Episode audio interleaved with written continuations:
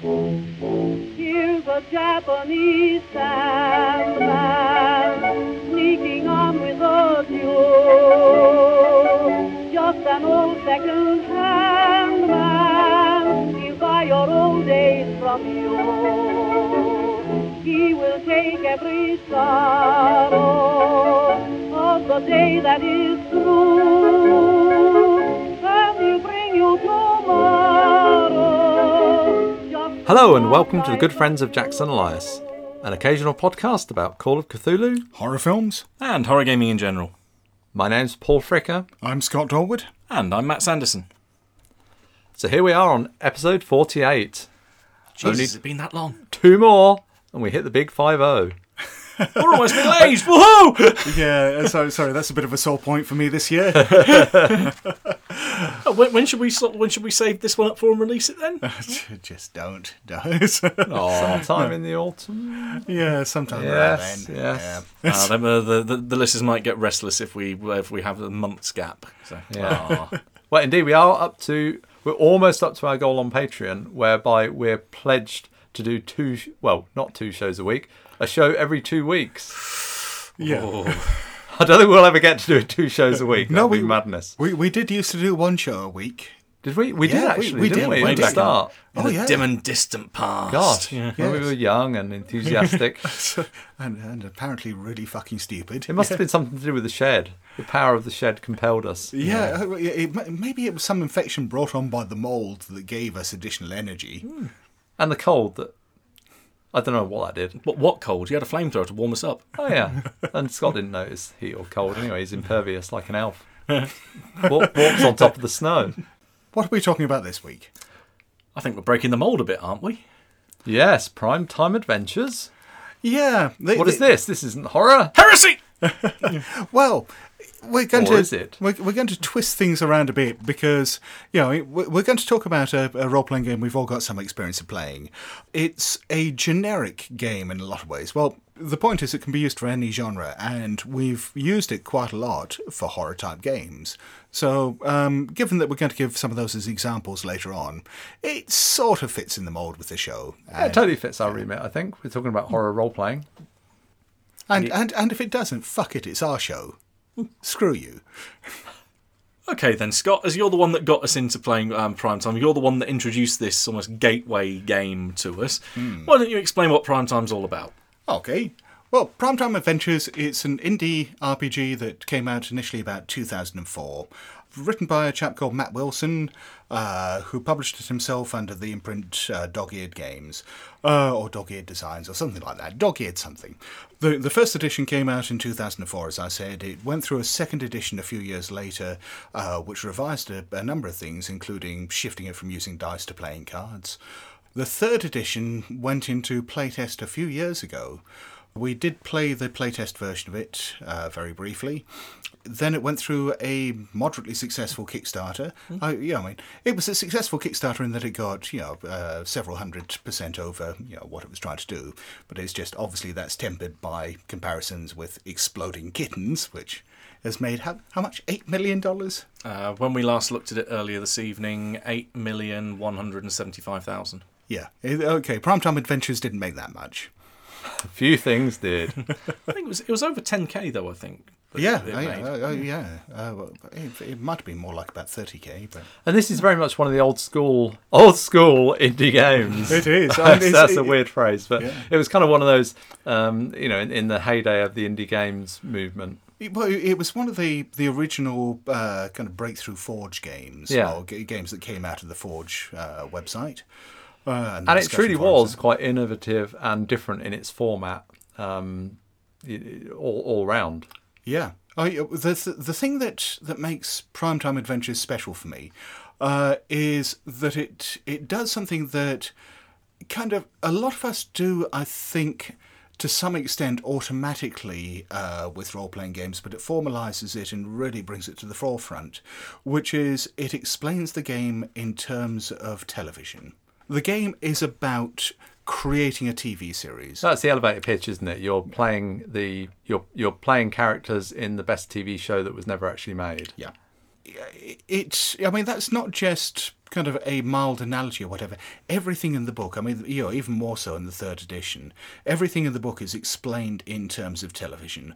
All the language, all the game terms are, you know, television terms. They talk about cutscenes and uh, Yeah. The, fading to black and so and, on. yeah, and the GM's the producer. And, Yeah. You know, And you have a budget and, and Yeah. so on. And Yeah. sets Which and- are all kind of And fan into mail. aspects of the game design. Yeah. Yeah. And fan mail. Glorious fan mail. Yeah, each each uh, session is called an episode, and you play out seasons of the the uh, um, the game. Yeah.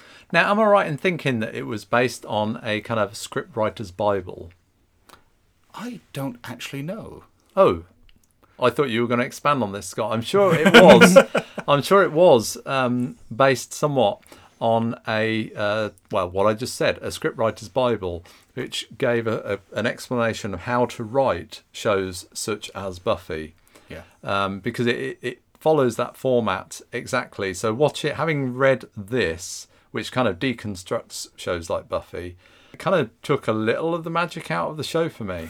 kind of pulls off the, uh, you know, the, the the the veneer, and you kind of see the workings underneath. Much more, I think things have moved on now. I think when you what it doesn't apply so strongly to some of the the newer shows that are coming out, or at least they they disguise it better. Yes, but but yeah, it, it certainly gives you an insight into much more into the process that goes into creating uh, that, that that sort of well, it's that sort of combination of sort of semi-episodic, semi-serial television that you know seems to be um, you know very much the case in American television now. As I was going to say, given given some of the experiences we've had in games, I would have paralleled it more with Lost. Everything will everything will be revealed. Maybe. yeah, And they were making it up as they went along. You mean? Yes. yes. Yeah. But I mean, it's interesting if you take a look at the the book. I mean, you know, looking through the third edition, um, they give all sorts of examples uh, taken from various TV shows to illustrate how different game mechanics work, uh, and and what they're meant um, uh, what they're meant to model, and it, it gives you an idea of the range of the game. Uh, the shows that that you know they, they talk about modeling: uh, Buffy, The Americans, Gilmore Girls, The Wire, Alias, Firefly, Justified, and even Ugly Betty. You know the the point is you're not tied to any particular kind of genre, style of play, or anything like that. It can be comedic, it can be serious, it can be a soap opera there's no expectation that there's going to be action scenes in it or anything like that. Uh, it's about drama. I've made a few mentions of different editions of the game. Third edition, as I've said, has just come out on the back of this Kickstarter. Um, at the moment, it's just the PDF that's gone to backers. We we've talked a lot about the actual game, its history, its origin. How do you actually play it? Well, one of the strengths of Primetime Adventures is the fact that it's a really simple game. Uh, it, mechanically, it's very light, but very focused. And as I said, everything is about modelling television. Yeah, we should say it's a very slim volume, um, which you can easily read in one- in, in one sitting. Yeah. Uh, it's very well written, very well structured, uh, and it instructs you how to play the game very, very clearly. And it's one of those games that you can sit down with nothing and hit the ground running. So the Yeah. first thing you do is come up with a premise for the show. And you, you throw that idea around between you at the table and come up with a, an agreeable kind of premise. Yeah, uh, the idea is that it's uh, the same kind of pitch session as I, I imagine you'd have if you were a writer pitching a show, but a bit more collaborative. You sit there as a group and you just basically bounce ideas off each other. Now, this has changed slightly in third edition, uh, or at least you know the, the the fundamentals of it are still the same. But there's a, a new edition in third edition, uh, which is that there is yeah, if you're stuck for inspiration, there's a randomizer in there as well, uh, so that you can draw cards and there's a table to look them up on. Just gives you a few random elements. A little like In a Wicked Age, if you're familiar with that. I was just about to say the same thing. Yeah, which Hey- I like. I think that's the because I think being told, okay, what do you want to do? You can do anything you like, can be a bit of a killer. But certainly, you know, for Primetime Adventures, I've done this a number of different ways. We, you know, we have tried using the randomizer, and that worked really well. We've, you know, done pitch sessions where we've just sat down with, you know, no ideas in mind and just started off from simple questions like, you know, what genre do you fancy playing? Uh, has anyone got any rough ideas for a time period or anything like that? And before you know it, you know, once people throw in a couple of ideas, you know, sometimes in this, you know, as short a time as ten minutes, you can have a fairly fleshed out concept. And because everyone, you know, is throwing ideas in, you end up with ideas that you know none of you on your own would have come up with, but, but end up feeling quite coherent. Um, and a couple of times for convention games, I've just turned up with a premise in mind and said, "Yeah, we can adapt this as you want, but you know, this this is what I fancy running." Uh, this is one one point I'd say that everyone has to have a good degree of buy-in for that premise. If one person is disconnected, that spells trouble from the start. Absolutely, Yeah. One player takes on the role of the producer, or GM, obviously, and the other players each take a single role. So, in that way, traditional role playing game. yeah. The characters themselves each have some interesting aspects, not, not your usual strength, dexterity, and charisma, but they have things such as traits and connections. They have issues. So, give me some issues that they might uh, have. Alcoholism.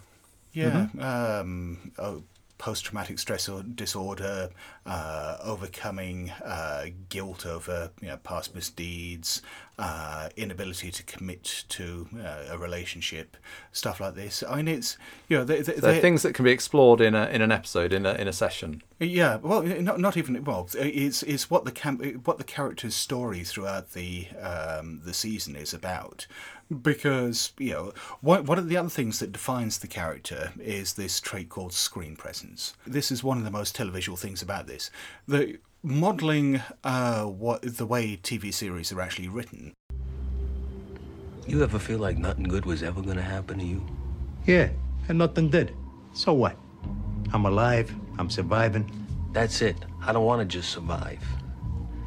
It says in these movie writing books that every character has an arc. You understand? Like everybody starts out somewheres, and then they do something, something gets done to them, changes their life. That's called their arc. Where's my arc? Each character has got their own story arc uh, within the overall season, but obviously you can't have them all building up to a head at the same time. You want to have kind of multiple peaks throughout the season, uh, and the way Primetime Adventures does this is that each character has you know a a, um, a stat called screen presence, which varies between one and three uh, per episode. Your screen presence changes from episode to episode if your screen presence is one, you're almost a supporting character in that episode. If it's two, you know it's fairly normal, and if it's three, it's the the uh, the episode is your character's spotlight episode, which means the character is all about him or her, and more especially about his or her issues. And you know that structure from the outset. So once you start playing, you know that in the third session, Scott, your spotlight episode is going to be in that third session. In the second session, you're just going to be a supporting character, and, and so on. So you kind of have that laid out in front of you. Yeah, and if my character, you know, for example, had fear of commitment as his issue, uh, then you know during that spotlight episode, I mean, not only do we explore, you know, and try to bring my character's uh, crisis about commitment to a head, but basically, all you know, any other conflicts that don't involve him uh, around the other characters should somehow echo that. A couple of other things that the player characters have. One is personal set. So that's a location where you can go back to kind of get your head straight and recharge your batteries, essentially. Yeah, and refresh the uses of one of your abilities. So it's perhaps you know we see the writer sat at his desk, you know, penning in his, his journal or whatever. We see some guy down at the bar, and that's his personal set. So it's the Yeah. location But in it- the story that is, is, is close to your character. But it doesn't even have to be a physical location. I mean, yeah, uh, one of the examples I seem to remember seeing in an early edition of Primetime Adventures uh, was from MASH, and it was the letters Hawkeye used to write home, uh, kind of summing up what was happening. And, you know, those letters were his personal set. Having said all that, I'm not sure personal sets exist in third edition anymore. Oh, that'd be a shame. Also, Nemesis. Your Nemesis, it's a completely optional thing, doesn't really have a mechanical uh, aspect to it. But you define an NPC, and it's got to be an NPC. I mean, you don't want to make another player character your Nemesis. That kind of thing will happen organically through play anyway. But this is, you know, a character who is just simply there to screw with your character. Um, you know, So always an NPC or potentially a PC. always an NPC. Uh-huh. The thing about it is that you know that that character doesn't have to be someone that your your uh, protagonist sees as an enemy. Okay. Um, you know, it can be right. some, so you it might be somebody you think is a friend, but is actually your Yeah. worst enemy. exactly. Also, You just don't realise it yet. Well, in, in, in maybe not even that they're actively trying to, you know, uh, screw you up. It could just be that they're such a toxic influence in your life that, you know, whenever they're around and doing stuff, things get bad for you. Yeah. So then play then takes place very much in scenes, just as it does on the TV show. Yeah. I- And you go around the table and people take it in turns to, to, to frame scenes and Well, well, actually, no. What happens is everyone in turn gets to say what the elements for the scene are. So you, you go around in turn each time there's a new scene. Uh, so, you know, for example, we turn around, you know, we get to Matt, uh, and, you know, you want a scene with your character. You get to say, you know, who else is in the scene. You get to say where the, where the scene takes place. And in previous editions, uh, you'd say roughly what the scene was about.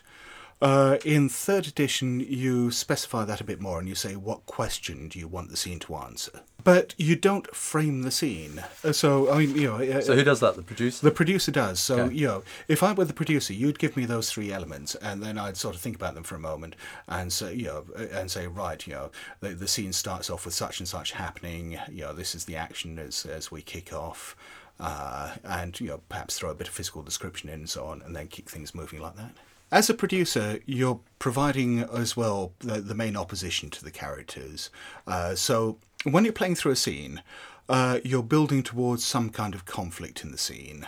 That doesn't have to be a violent conflict. It's usually not. It's uh, it, it can be you know just an emotional beat or something like that. But the point is, there's something your character wants in, this, in the scene, and there's some opposition to it. That's what the producer provides. At some point, you work out what precisely that conflict is in the scene. You know, it tends to be a fairly organic thing. You get up to a certain point in the scene where you know things are coming to a head, and as a producer, it's pretty much your job at that stage to say, right, you know, we have a conflict there. Let's go to the cars to see how that turns out. Without going into the minutiae of the mechanics, um, you know, the, the players draw cards based on their screen presence and any traits that they can bring in. The producer has what's referred to as a budget, which is a certain number of tokens you start with, which you can use for buying cards and conflicts as well. That budget, when it's spent, goes into the centre of the table and then becomes uh, a pool of what is referred to as fan mail. And the idea is that any time a player does something cool in a game, something that really advances the story, something that one or more of the other players really likes, anyone can reach into the centre of the table, grab one of those unallocated points, and award it to them as fan mail.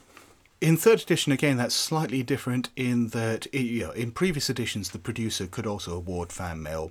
In third edition, explicitly, the producer can't. It's only the other players.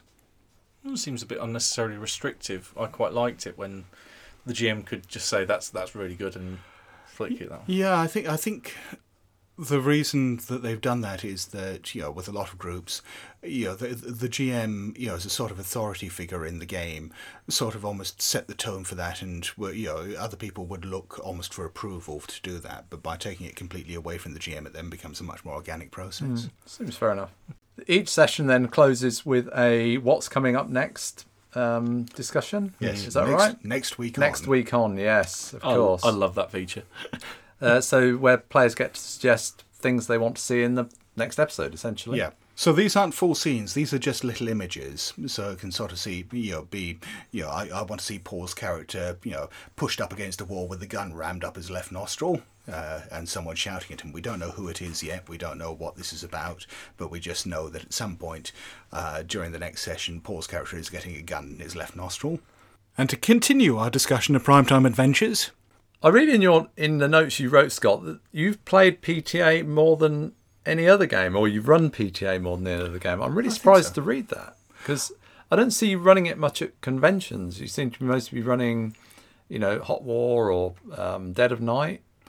Well, I've run a number of games of it, campaigns of it at the club. I've run a number of campaigns of it outside the club, and I have run actually a surprising amount at uh, conventions. I ran a sort of ongoing campaign for a while uh, for the same group of players at conventions whenever we met up, and I've run run really quite a lot of one shots at conventions. Yeah, yeah. No, I'm surprised So- how much you've run it because you've uh, a lot more than I thought. And something else that I recall you saying was that when you'd had one or two other games that had kind of floundered, uh, other game systems, you'd retooled them and just said, well, let's finish off using PTA because it was such a light system that allowed you to do that? There was one particular one. Um, there was a World of Darkness game that a friend of mine was running some time back, which no, well, it didn't really flounder, but you know, I think there were a few problems with some of the interpersonal dynamics of the characters and maybe even actually the players. Uh, but it, you know, it, it, it wasn't quite as much fun as, as it should have been. That's right. It was a Werewolf the Forsaken game, and we decided that we were going to sort of cleanse our palates a bit and that we play another game set in the same you know against the backdrop of the same campaign. We took a number of the supporting npcs and so on who were involved in a strip club that were where there was an attempted takeover by the russian mafia.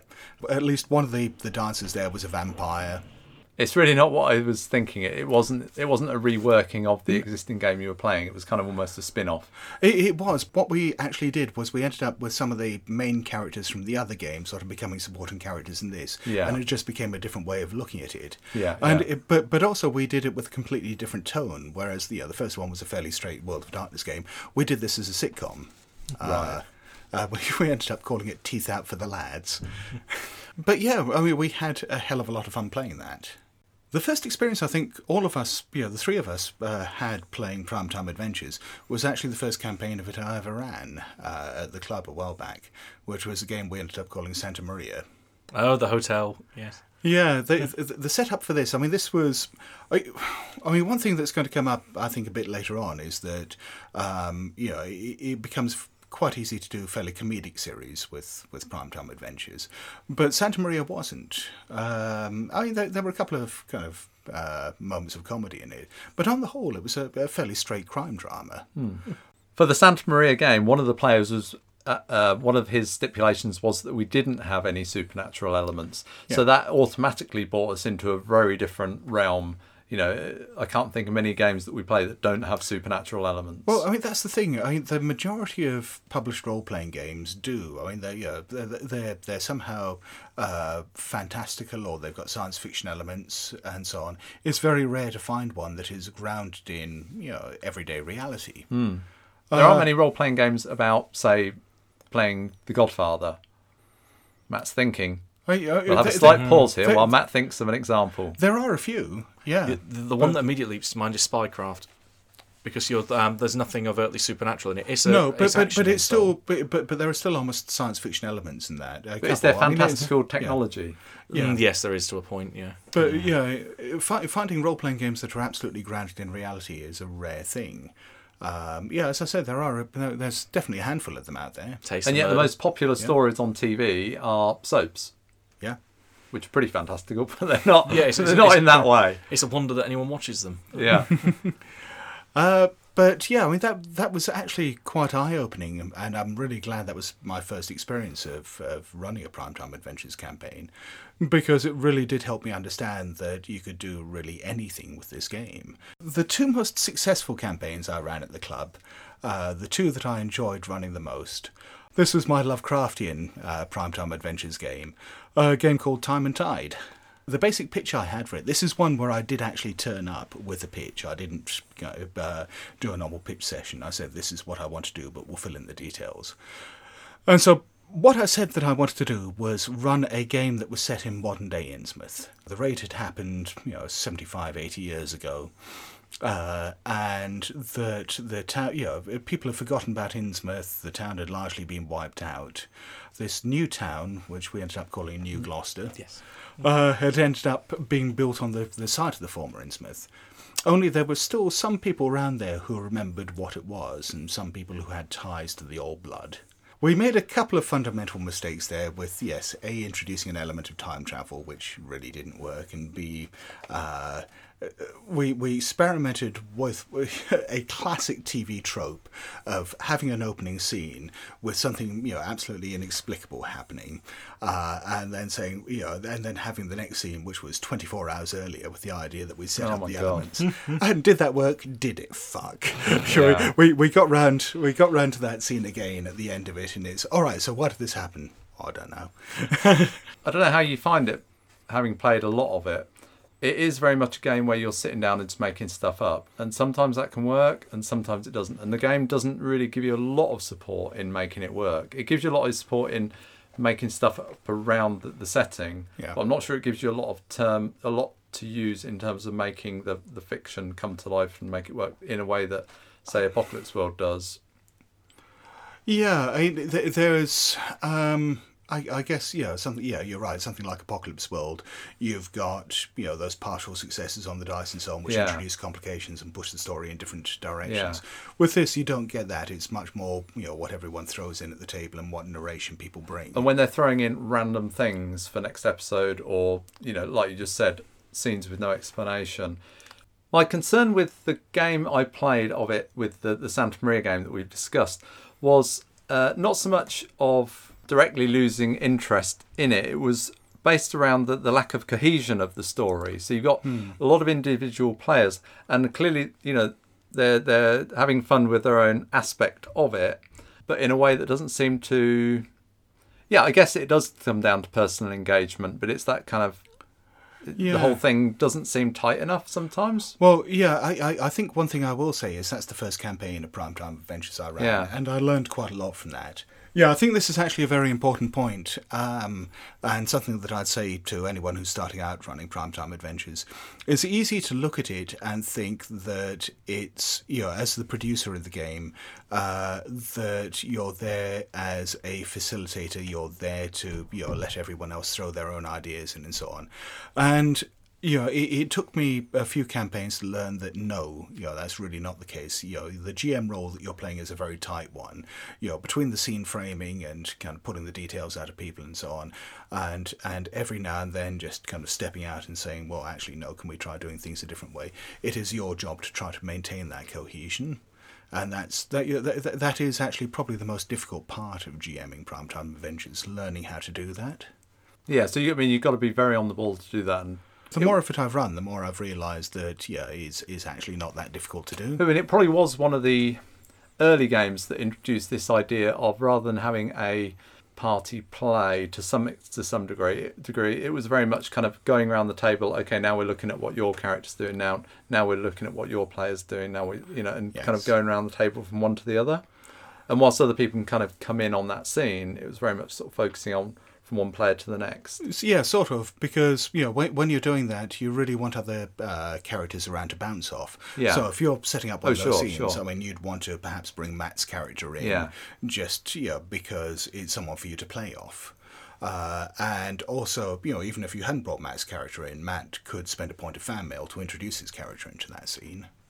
The uh, the the other campaign that I ran at the club, which uh, I, yeah, I, I think is probably still the single funnest game that I've been involved with. Uh. Uh, certainly a game that made me laugh more than any other role playing game I've been involved in. Uh, was a game called Mooks. Seconded. I can't remember walking away from any other game session where every session hurt because we laughed that much. Yeah, the, the the basic premise of Mooks, again, this was one I think I just turned up to the table and said, yeah, this is what I want to run, was uh, a fly on the wall documentary about a recruitment agency, a temp agency, uh, for the you know, the mooks and faceless minions that you see running around in James Bond films or you know in supervillains' lairs or whatever. not a million miles from my life with master really Yeah, a little bit like that. yeah Yeah. The, the Mooks Recruitment Agency.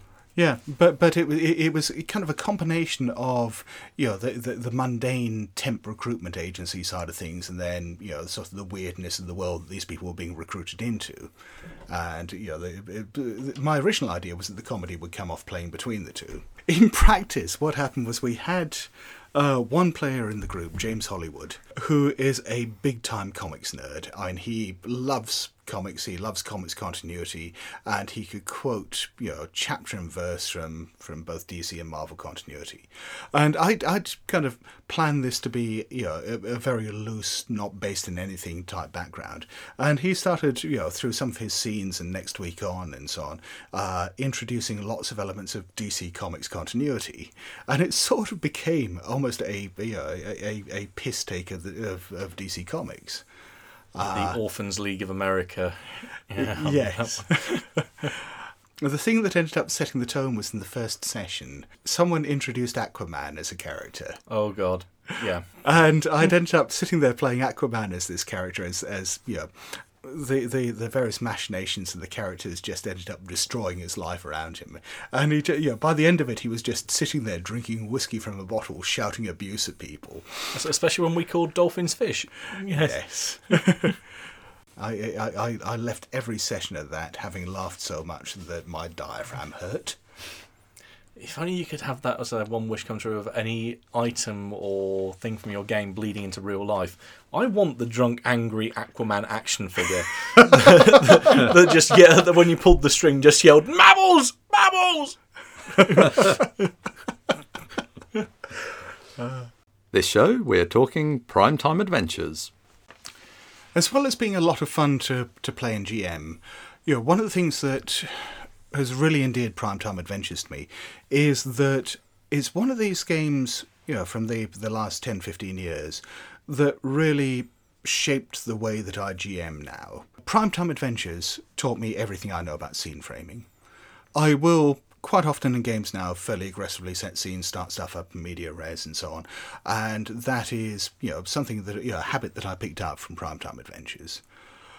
Well, touching on what we were talking about with a lot of the games that that you know I've been involved with, this being fairly comedic in tone. This, I think, again goes back to what I was saying about you know, learning how to be a tougher GM with this, which is you know, maintaining that tone and stopping it from you know stopping games that you're you're setting out uh, to make serious turning into comedy. Well, I think that's a case with any game like this where you're starting with a blank canvas. and where you've got player input and where Yeah. Yeah, you- where players have got license to make stuff up, you know, whole cloth that, that comes into the game. Yeah, and and I think you know, I mean, there's there's two tools as a GM you have to bring to this. The first is you know being very clear at the beginning. You know, y- uh, after you've got the pitch session, which is you know, well, this is the tone we've agreed on. We are going to stick to this. Yeah. And the other is policing it when people don't do that. Yeah. It's just you know, someone comes up with something you know really inappropriate and so on. It's sort of, yeah, that's funny, but you know, that that's not what we were going to do. Well, But do you not find the fan mail feeds that fire? it depends. Again, in the in the sessions I've played, that's what tended to get given fan mail was things that made people laugh, whether it was on tone or not. Yeah, I mean that that that's the thing that tends to get the reaction. But no, I haven't found that to be a universal thing. Uh, but you're right; it, it's easier to get laughs than anything else. But I, Yeah. I, I think the lesson you take away from that is, you know, once you've agreed that tone as the GM, you shouldn't be afraid just to every now and then say no. Remind people. Yeah. Yeah. Primetime Adventures, however much I love it, I, I do appreciate that it's not a game for everyone. It does one particular style of play, uh, it does it very well, but that style of play isn't to everyone's tastes. That whole kind of collaborative, you know, let, let's make this up and let's make it all about kind of drama and conflict and so on. You know, if if you're someone who enjoys making tactical decisions in a game, or if you're someone who enjoys kind of solving a mystery that someone else is making up or something like that, you will not get that out of Primetime Adventures. Mm-hmm. And the other thing I found, especially for putting a tr- very trad player into that environment, so I see the game has been almost like a double-edged sword, in that yeah, it offers something new, it offers something different. But I know my first experience when I played the game, I was very much left at sea, going, "Oh, so I've got to describe a scene." Isn't that your job? You're the GM. What the hell am I doing this for? Well, yeah, except yeah, as I said, yeah, you, you don't have to describe that scene. You just have to say what elements are in it. But that's almost just as almost as bad that it say, "What? What's it about?" That's a very open question. But yeah, that, Yeah. that's that's. Uh, I think one thing that's definitely improved in third edition that it's not that woolly. What is this about? It's sort of what question does this answer? Mm-hmm. And I think that's a more focused thing. And certainly when you know when I played it that way, it ended up with a much tighter feeling game. Mm-hmm. Can you give an example of that kind of question that you might ask? What is this scene about? Sure. Uh, well, it's, the question isn't what is the scene about. It's the, the the question is what question does the scene answer. So it could be something like, you know, do, is is this the scene where my character, you know, discovers that your character isn't actually his father? Um, is this, you know, where you know I finally get my hands on, you know, the uh, the magical crystal that I've been hunting down, stuff like that. Very different approach to just about every other role playing game I can think of, really, from a player point of view. Would, Yeah, it I is think that's because a really different approach. And to some extent you're almost predetermined. You're knowing what the outcome is going to be before you go into the scene. Well, Well, you- not so much the not, outcome, but you're knowing what the Well, you know what, the, the bu- you know what scene's it's about, building what up it's, to. Yeah, what it's Yeah. build. It's either one way or the other. Yeah, except you know one one of the nice things about it is because you know I mean you as a player are coming up with that question, but you're not framing the scene and you're not controlling the actions of the other people in there. So while everyone knows that that's the question it's building towards, it may get there in a completely unexpected way and end up setting up other elements which will end up changing what's going on in the game fiction. Scott, you said it's not a game for anybody who likes to play tactically or solve a mystery. I'd say it's not a game for anybody who enjoys the, the dreaded word immersion No, in, no, it's not. in gaming. It's a bit like watching the um, behind the scenes to how a show is made. In that way, I didn't feel like I was playing a character in a role playing game. Yeah, I think it's it's an oddly schizophrenic approach in that respect. Uh, in that you know you step outside and you take an almost writerly view of aspects of it, but when you're in the scene, you play the character. I mean, you're not sitting there. Uh, But you, know, but you, you, you decide what the outcome is before you play out the scene. Well, not what the outcome is, but you're describing. You, you, you- you're you're setting the stake before you set. You know, uh, Yeah, but before you you- play the scene. um, the last stage in the, the chapter where it explains how you play it was you play it out. So you, you do the cards and so on to decide Oh, see, what right, the, yeah. the outcome of the scene is. Yes. And then you role play it, which always, to me, seemed a bit almost. It almost seems superfluous because we've already decided what the outcome is. Now we're going to make up some dialogue to explain it. Yeah, I I, I don't know. That know. really yeah. was one of the, the key things that really didn't work for me. All right. No, I I always found that quite fun. Did you? Well, different strokes for different folks, but Well, that's on- just that's just narrating. Yeah, that's no, that's not an issue. At least not not to me. No. No. No, I, the, the thing is, I, I and I, I guess this is why it kind of surprises me that that you have trouble with that, uh, which is that it strikes me that it's one of these skills that you really learn as a GM. Uh, in a in in a as a GM in a trad game, a lot of the times you are narrating the outcome of, of dice rolls. You know, in a Call of Cthulhu game, you know, someone rolls some dice, something goes horribly wrong as a result, and you're narrating. You know, someone say is trying a sp- uh, spontaneous use of the Cthulhu mythos uh, skill. They push the rolls and Well, you, wrong. you tell them an outcome. but but You you narrate an outcome, but you don't you don't then but but you you you know you kind know of role as- playing out a whole end of a scene based on to to a predetermined outcome. Well, to some extent, you, you almost are. So, you know, let, let's say we got that example there where, you know, you, you've you've pushed a roll uh, for spontaneous use of the Cthulhu Mythos skill. You failed on that. You know, we've agreed that something horrible is going to happen. You know, I start narrating that. You, you know, describe your character's reaction to this horrible thing going on and so on. But you're as the player, you don't know what's coming. Uh, but again, you don't necessarily know that in um, uh, in primetime adventures because it depends who's got the narration rights at that stage. Okay. Yeah. I, I, I don't see it as any different. Another thing I found, while admittedly it being a double-edged sword, as I've mentioned, that for trad players it presents elements that might be a little bit throwing you out at sea without any guidelines. On the other hand, it is quite a simple game to learn in terms of mechanics. This would make a good, for all intents and purposes, a good gateway game um, to get you into the hobby. Yeah, I think for people who have never played any games before, this would be one you could sit down with them and play. And and I have twice ended up running primetime adventures for people who've never played any role playing Yeah. game before. This is less a case now than it was when primetime adventures came out. You know, a lot of people have got certain expectations of how you play a game. Primetime Adventures goes against a lot of those. And so, you know, it, certainly at the time it came out, there was a lot of reaction against it from people who thought that, you know, by playing it, you were somehow playing a role playing game wrong. Hmm. It has occurred to me, though, that if any game would stand a good chance of revitalizing um, or at least expanding role playing into you know areas where it's it's not already. Primetime adventures would be a great game for that. I, I reckon that if if it were marketed in such a way uh, that it were getting out to non-role players it would be such a simple game for, for people to pick up as their first ever role playing game for a number of reasons. One, it, you know, as you say, it's very simple and it's very well explained in the book. Secondly, all the conventions are of television. Yeah, you know, I mean, every, all those people buying box sets, you know, they've got the, they know the background to this game. And the third one is that you don't need anything special to play it. It uses an ordinary deck of cards, and if you've got some counters, No know- weird shaped dice. no. So if you've got some poker chips uh, and a deck of cards, or you know some glass beads from IKEA or something like that, you've got everything you need to play the game. Or even Skittles, because once you've eaten once you've used your fan mail, it's gone. Uh, not necessarily. No, it can go back into budget. I'm not going to bring it back up. You just, you suck it for a while and then give it back to Scott. Yeah. it was red. It's now white. Never, never take that line out of context. And continuing our discussion of primetime adventures, I know from previous experience um, there is at least one other game that does strike me as being very much in the same vein. Um, maybe not necessarily a forward step on from PTA, but more or less like a parallel one that follows in a different, uh, similar direction. That's Fiasco. Yeah, I, I can certainly see some shared DNA uh, between the two, but they're, they're, they're also very different games.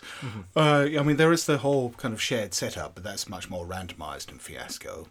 But Fiasco, yeah, it, t- it takes the kind of let's make shit up thing and then takes it to a new extreme.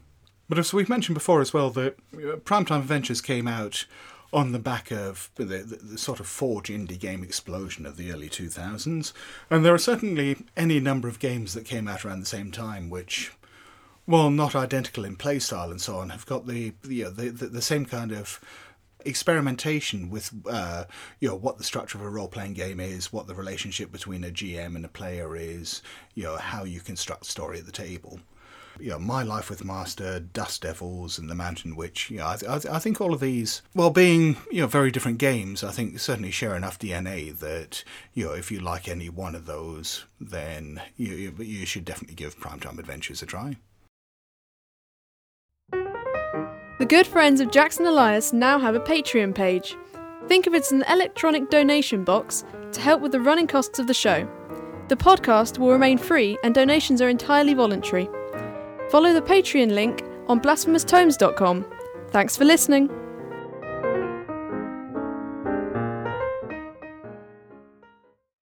Well, that wraps up our discussion of Primetime Adventures. Um, thanks very much, chaps. That's reminded me of how much I dislike the game. if I haven't managed to make that clear in the discussion. Well, as, as I may have implied at several stages during the discussion, you are categorically, objectively, and provably wrong. Am I? Yes. Well, I guess it is two against one, so uh, what can I say? Oh, half of this. I mean, some games I've liked of it, some games not. It really depends. It's like I It's say, a it split lives, vote. it lives and dies by its group. It does one and the other. So, so if the problem is the players that are involved, uh, you know, can make it a good or a bad game, and Paul's never uh, had a game that he likes. you can see yeah, where I'm you've going always with been this. in the game with me, Scott. but yeah, I take your point. Yeah, yeah. I just think it's a really well written game that I never want to play again. For me, it just wore its nuts and bolts on its sleeve too much. So, It has nuts that, and that, bolts. that, that metaphor is just doing my fucking head in. Um, just that it, it, it um, more than any other game, it sort of seemed to um, be kind of meta and discussing about what was happening in the fiction rather than just doing it. Well, yeah. I, think, maybe that's a warning to take away to people that maybe that one I played, we were doing we weren't doing it that well. Because I've been in other games, I've been in games of In a Wicked Age as well, which were totally ruined by people just sort of saying, okay, let's play the next scene. Okay, what's this scene about and where's the conflict? Well, that's not how you play In a Wicked Age at all. And hopefully it's not how you play Primetime Adventures. Well, but it seems I, well, to be. I, I, I think the thing that we should take away from this is that you should actually try it again now because you've played a lot of other different. My you- heart is sinking, but okay. you, you've played a lot of other different games since then. You've seen you know numbers of you know number of. Um, You've seen games which have taken elements of that and, and gone in different directions. Uh, and also, you know, I've learned a lot about GMing it since then. So, yeah, no, seriously, I think if you've tried it again, you'd find it a completely different experience.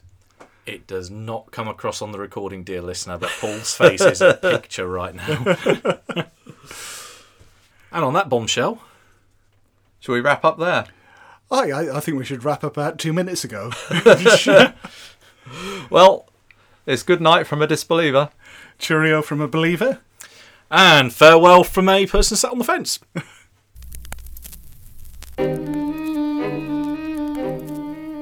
Hello? BlasphemousTomes.com.